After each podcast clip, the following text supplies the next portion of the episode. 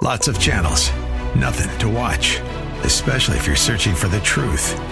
It's time to interrupt your regularly scheduled programs with something actually worth watching. Salem News Channel. Straightforward, unfiltered, with in depth insight and analysis from the greatest collection of conservative minds like Hugh Hewitt, Mike Gallagher, Sebastian Gorka, and more. Find truth. Watch 24 7 on snc.tv and on Local Now, Channel 525. Are you looking for truth from God's Word that you can understand and apply to your life? You'll find it today on Make It Clear with Dr. Stan Ponz, Bible teacher and president of Florida Bible College in beautiful Orlando. Listen now as Stan makes it clear.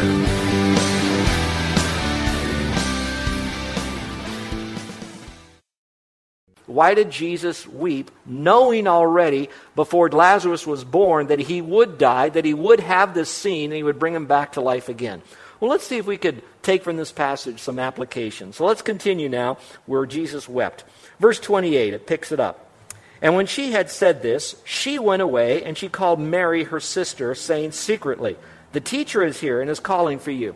Now, what she means by secretly here is more like quietly, because what was going on was that Mary and Martha were back perhaps at their home. They were mourning over the loss of their brother Lazarus who died, and around them would be others, particularly Jewish people. And in those days, when someone died, if you were very poor, you would still be expected to, like they do at many of our situations here, that they have certain expectations at funerals and weddings. Well, back in this day, at a funeral, at a service like this, you'd be expected to at least hire two flute players to play some mourning, M O U R N I N G, mourning music, as well as to hire one woman who really was trained to be able to exude and express wailing and sorrow. So that would then be a part of that to say, I really grieve the loss of my relative or friend. Now, if you were wealthy, and I think that Mary and Martha and Lazarus probably had some means. So there might have been more musicians there, more wailers there, those that were weeping. And so that's going on at this particular time as they're all together. And so she separates from that. And it says, when she heard it, this now would be Mary, she got up quickly and was coming to him. So, in other words, he was almost that day's journey into Bethel, but not there yet. Bethany, but not yet. Verse 30. Now, Jesus had not yet come into the village, but was still in the place where Martha had met him earlier, where he said, I am the resurrection and the life. Verse 31. Then the Jews who were with her in the house, consoling her, those were the mourners, maybe some friends, when they saw that Mary got up quickly and went out, they followed her, supposing that she was going to the tomb to weep there implying that they were one place and that they would now go to the tomb, thinking that's where she would be at. She finished her weeping at the home. Now she's going to go back to where the tomb is. So they kind of ran and thought they'd be following her there. Verse 32. Therefore, when Mary came where Jesus was, she saw him and fell at his feet, saying to him, Lord, if you had been here, my brother would not have died. I think this is a very interesting verse. It seems like it's just simple little information, but there's a lot of truth in that. What you'll find between Mary and Martha, you'd find two sisters that really have what I would think different personalities. You're going to find Martha, as you read through Scripture, her testimony, when you read about her or what she is actually doing, she's very active. So you might want to put the word activist in your margin. Martha was a very much of an activist, always about doing things, very pragmatic. She would be the one to try to figure out situations, making sure everything was done right. We're going to call her high task. She was high task. Then you have Mary.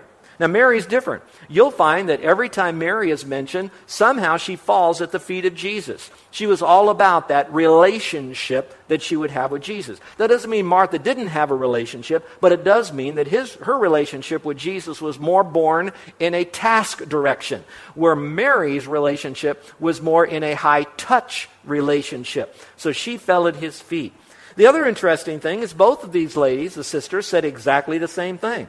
If you look again here, it says, If you'd been here, my brother would not have died.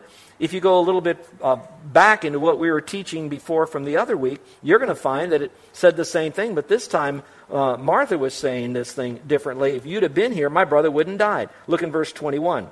Martha said to Jesus, Lord, if you had been here, my brother would not have died. Now, you see those two and you kind of roll them up and you move on. But if you were following along in the original language, if this was actually written, it actually says a little bit more than that. Now, it's not going to correct this. They're both right. It's like a rosebud. when you open up a rosebud, you just see a little bit more, you smell the aroma, but it doesn't cease being a rose. So in your English, it's a rosebud, but when you open it up in the language that this was written in, it kind of opens it up a little bit more. For Martha, when she said this, the emphasis is not on brother, it's on the word my brother. Had you been here, my brother would have been healed, implying, don't you care? This is my brother.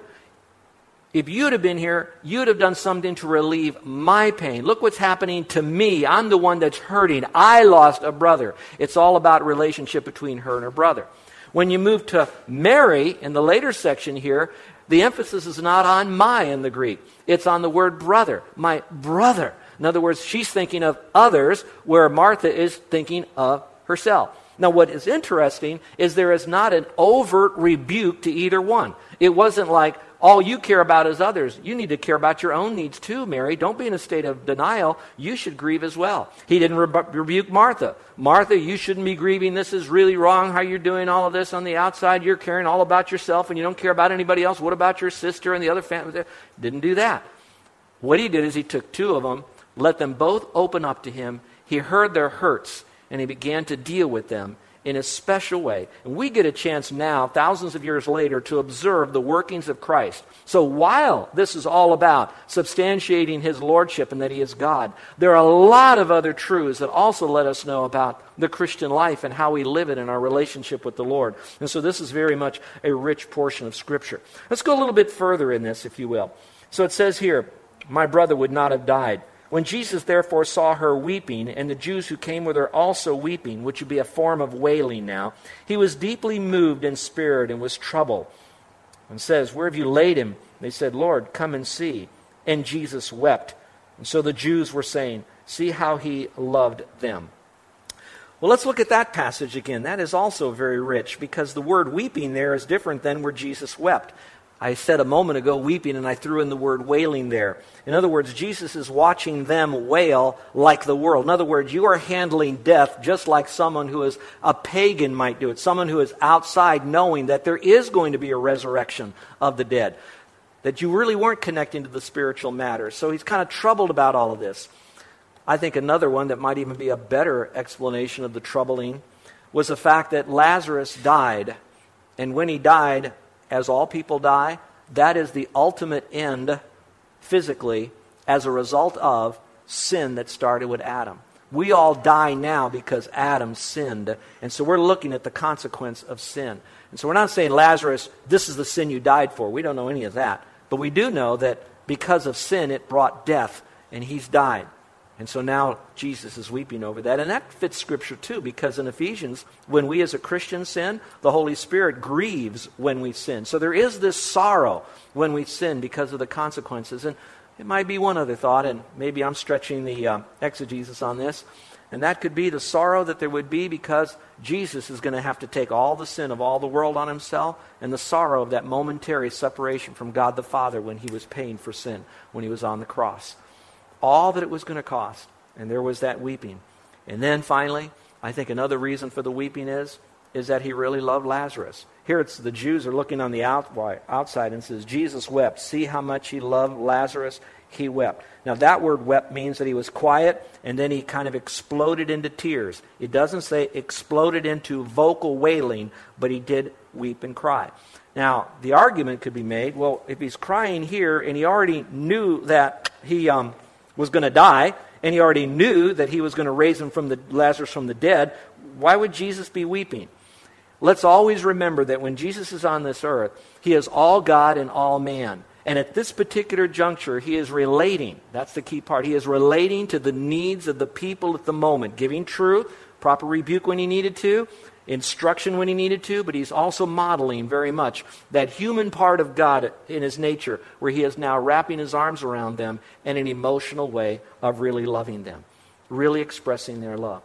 So I'd like to maybe give you two observations that are big observations from this passage that might help you as you go through life and you have people that are going through various dilemmas and tragedies and losses, whether it's of a person that they lost through death a relationship that was now broken in marriage, a loss there, a child who has abandoned the family, perhaps, a job that was lost, maybe someone who's lost their health Something has happened that they're experiencing some kind of an emotional loss. What are a couple observations you can make? First of all, genuine faith doesn't mean that I lose emotions. You know, even with Jesus here, he know that they're going to cry, they're going to respond differently, and we're going to have those human emotions. I've spoken about this recently, but for you that are the guests here, when someone is going through a, a loss, I try to help them understand about the grieving process. And I'd like to share this with you that you might be able to help families that are going through a loss, a tremendous loss. If it is a healthy relationship and there's a loss, and we're going to now, because of the context, really talk about death, when that happens, when that person dies, the people around the family obviously are going to grieve. First of all, we see them grieving in the Old Testament. We see them grieving in the New Testament. So we know it to be biblical because God doesn't rebuke grief. So grieving is not a sin. We also know that when a person grieves, because of that, that it becomes a bit of a cathartic experience. That's where our emotions and our body and our experiences and our memories and everything that's going through this upheaval, because we're recognizing that there is a loss there. Now, pause. There's a different grieving process for when you lose someone that you know you will never see them again. You know Christ as Savior, you're heaven bound. You know that they have never given any form of, of, of, witness of their own salvation, publicly or privately to you. You have no reason to believe that they're saved. You know when they're lost, they are lost to a Christless eternity forever and ever and no way out. You will never see them again. That's one loss. Then you have the grieving of someone that you love. You know you'll see them in heaven again, but there still is that loss. So, in that two year of a normal relationship, and there's a loss, it takes about two years to go through it. Remember again that the first day you're going to have many, many, many sad days and very few glad days. It's usually a kick in the gut when you hear that you're going to go through a grieving process, and it might take you two years. But remember, after a few months, and maybe six months or a year, you'll have less sad days and more glad days. And then after almost two years, then you'll have many glad days because you've gotten through it and beyond that. And now you'll have very few sad days. When will those sad days happen? Well, obviously, it'll be perhaps on that person's birthday, or Mother's Day, or Father's Day, or a holiday, or some special significant event, like maybe even an anniversary. There'll be those sad days. So normally we can go through that grieving process, but listen carefully. We also know the Holy Spirit is a part of the Trinity. God gave the Son, Jesus gave the life, his life. And then the Holy Spirit comes in. The Holy Spirit has multitudes of ministry, reminding, empowering, teaching, convicting. But other things he does is this. He is also known as the Comforter. Now, I'm just wondering that in God's wisdom, in eternal knowledge, he knew that God would give his son. He knew Jesus would die. Again, we know that from the foundation of the earth before then, that he would pay for sin. And somewhere in all of this, the Holy Spirit is a part of that comfort because we too would experience what death would be all about. And so he comes along and he helps us through that grieving process. Let me go a little bit further because you saw how one person, they grieved by falling at the feet of Jesus and said, If you would have been here, my brother wouldn't have died. The other said, My brother wouldn't die. It was very active about this.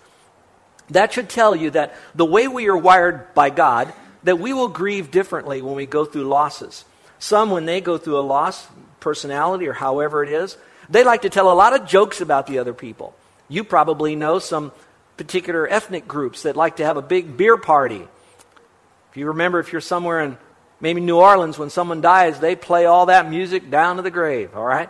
And that's their style of dealing with it.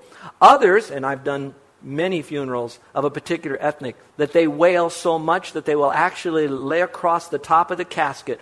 And sometimes, after a period of time, we have to help them separate from that so they can lower the casket into the ground. That's their style wailing, hollering, crying, shaking their fists. Just in our cultures.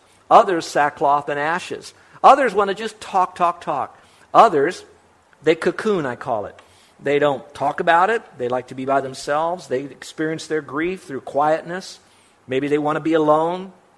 They need to heal. It's almost like a whipped dog. It, they feel that pain and they just, I'll get through this, but I want to go through it myself.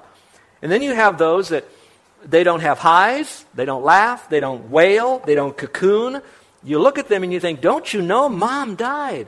Don't you know dad's not here any longer? You act like nothing's ever happened. Those are the people that often, that's the way they're wired. But when they're driving down the freeway, all of a sudden a tear comes in their eye and trickles down their cheek, and they wonder, where did that come from? Because in some measure, that's how they're wired to grieve. So the simple response is this grieving is acceptable. Jesus loves you no matter what loss you've gone through. Secondly, when you grieve, you grieve your way, the way you're wired. As long as you don't hurt yourself or someone else, you grieve. And those of you who know someone who's going through a grieving process right now, just let them know you're there. They don't need 15 verses and a long prayer. They just need to know that you care for them and that you love them. Allow the Lord to work through you, just like He was doing here to Mary and Martha, expressing how much He loved them by weeping and connecting to them, even in their loss. The second one would be enter into life with people even though that they're confused.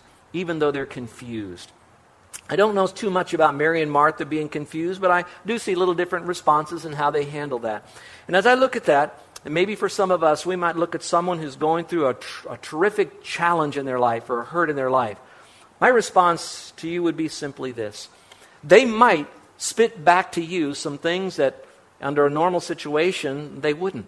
Perhaps they might be going through something that they are hurting so badly and they're now venting on you. Maybe they're there and they're beginning to question their faith or the existence of God or why me or why this or why now. May I encourage you that maybe often like Jesus, that you will allow them to ask their questions, maybe make their demands.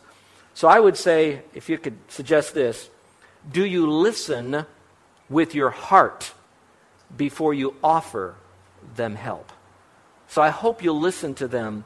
And then when they're ready, you might ask permission if you could share something but just being there will fill their tank so much.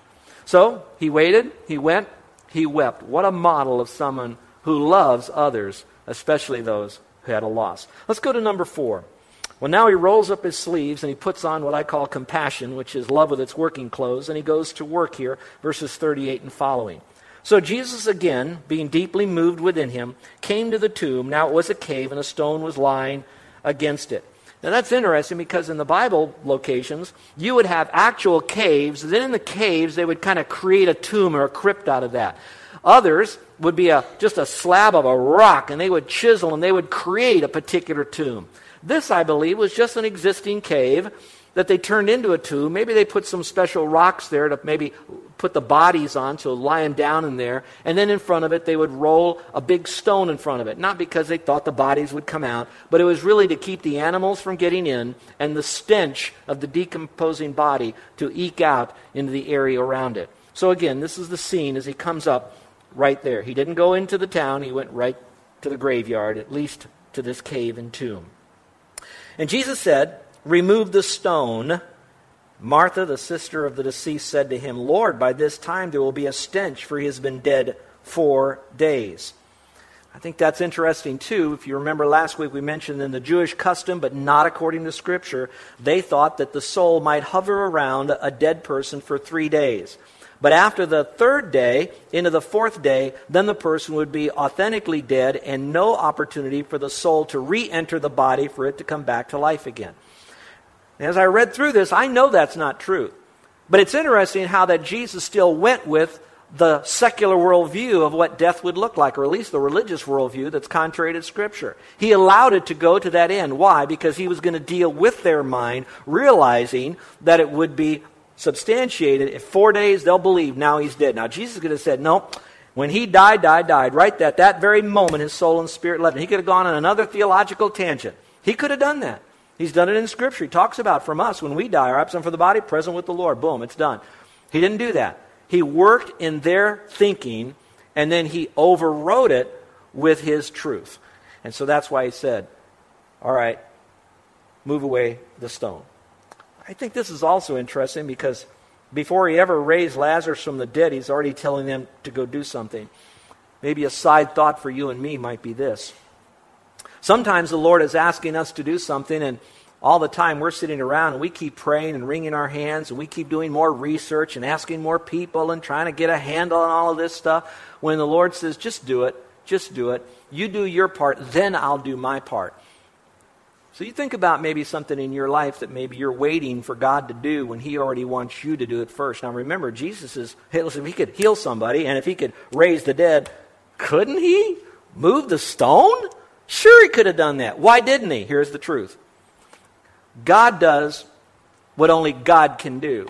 He wants us to do what only we could do, but with His help. And so keep that in mind as you're thinking about living your, your Christian life. The tough part is discerning how much is it when it's all of God and how much is it when I need to have my responsibility and do what I need to do, but trust Him to work it out through me. And that's where you need to be with the Lord to sense what that might be. Well, let's go a little bit further here. So he says, Remove the stone. And so what did they do a little bit later? Jesus said, Did I not say to you that if you believe, you will see the glory of God? Now, that little phrase right there, a lot of people, they, they get off on and they really like it. Man, that is a great passage. See the glory of God. I'd like to explain something to you because this gets a little bit deeper here.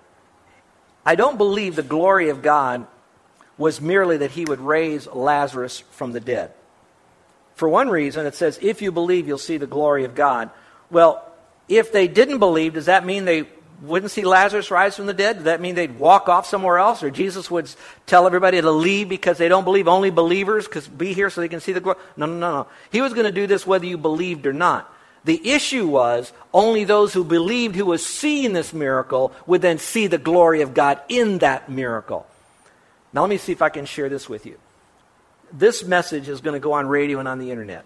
As we began, I used the illustration that actually happened of this cable that's kind of under our building. Now, some people will say, My, what a great coincidence. Boy, we were really lucky. They probably schmoozed those workers. We probably manipulated the situation, or, well, whatever. And I want you to know that all of that happened, not the schmoozing and the manipulating, but all that event happened.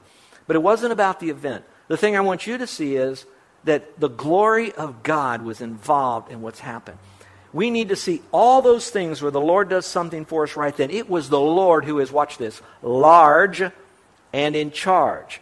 In other words, He's large and He also has the ability to do and the right to do what He has to do. Look at that phrase again, where it says here, if you believe, you will see the glory of God. Stay in the same chapter and go up to verse 4.